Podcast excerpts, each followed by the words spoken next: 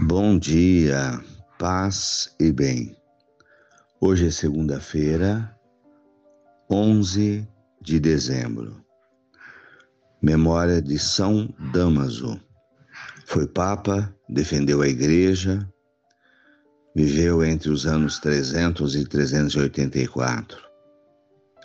Promoveu o culto aos mártires. Usou, divulgou o uso da Bíblia e quis que os textos originais fossem traduzidos para o latim, e confiou essa tarefa a São Jerônimo. O Senhor esteja convosco, Ele está no meio de nós. Evangelho de Jesus Cristo, segundo Lucas, capítulo 5, versículos 17 a 26. Um dia Jesus estava ensinando à sua volta estavam sentados fariseus e doutores da lei, vindos das aldeias da Galiléia, da Judéia e de Jerusalém. E a virtude do Senhor o levava a curar. Uns homens traziam um paralítico num leito e procuravam fazê-lo entrar para apresentá-lo. Mas não achando por onde introduzi-lo, devido à multidão, Subiram ao telhado e por entre as telhas o desceram com o leito no meio da assembleia diante de Jesus. Vendo-lhes a fé, ele disse: Homem, teus pecados estão perdoados. Os escribas e fariseus começaram a murmurar, dizendo: Quem é este que assim blasfema? Quem pode perdoar pecados senão Deus? Conhecendo os seus pensamentos, Jesus respondeu, dizendo: Por que murmura, murmurais em vossos corações? O que é mais fácil dizer: Teus pecados estão perdoados? Ou dizer: Levanta-te e anda? Para que saibais que o Filho do Homem tem poder na terra de perdoar pecados, disse ao paralítico: Eu te digo, levanta-te Pega o teu leito e vai para casa.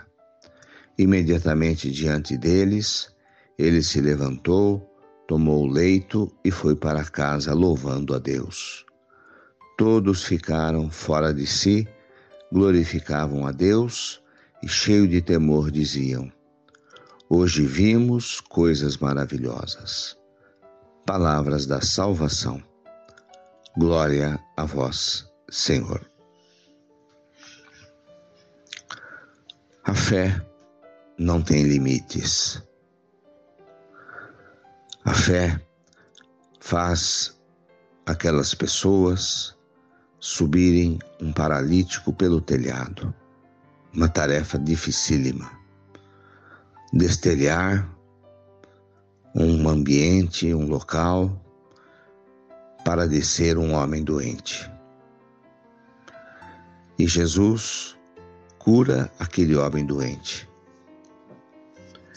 E como na cultura judaica achavam que ele era culpado pela própria doença, que seria impuro, que teria pecados, Jesus também perdoa seus pecados. O que nós fazemos para demonstrar a nossa fé? Até que ponto chegam nossas atitudes acreditando no poder de Deus e no poder da fé. É um exame de consciência. Diante da doença daquele homem,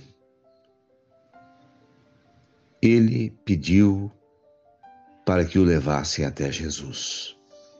Ele queria ver Jesus. Ele, ele conhecia o poder de Deus através de Jesus. E imediatamente convence pessoas para levá-lo até Jesus.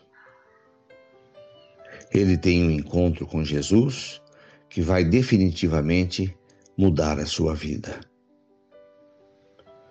A fé não tem limites. Tudo aquilo que se faz com fé se consegue. Mesmo que pareça loucura para os homens, o poder de Deus se manifesta. Louvado seja nosso Senhor Jesus Cristo, para sempre seja louvado. Ave Maria, cheia de graças, o Senhor é convosco. Bendita sois vós entre as mulheres. Bendito é o fruto do vosso ventre, Jesus. Santa Maria, Mãe de Deus, rogai por nós, pecadores, agora e na hora de nossa morte. Amém. Abençoa, Senhor, esta água para que contenha a virtude da tua graça.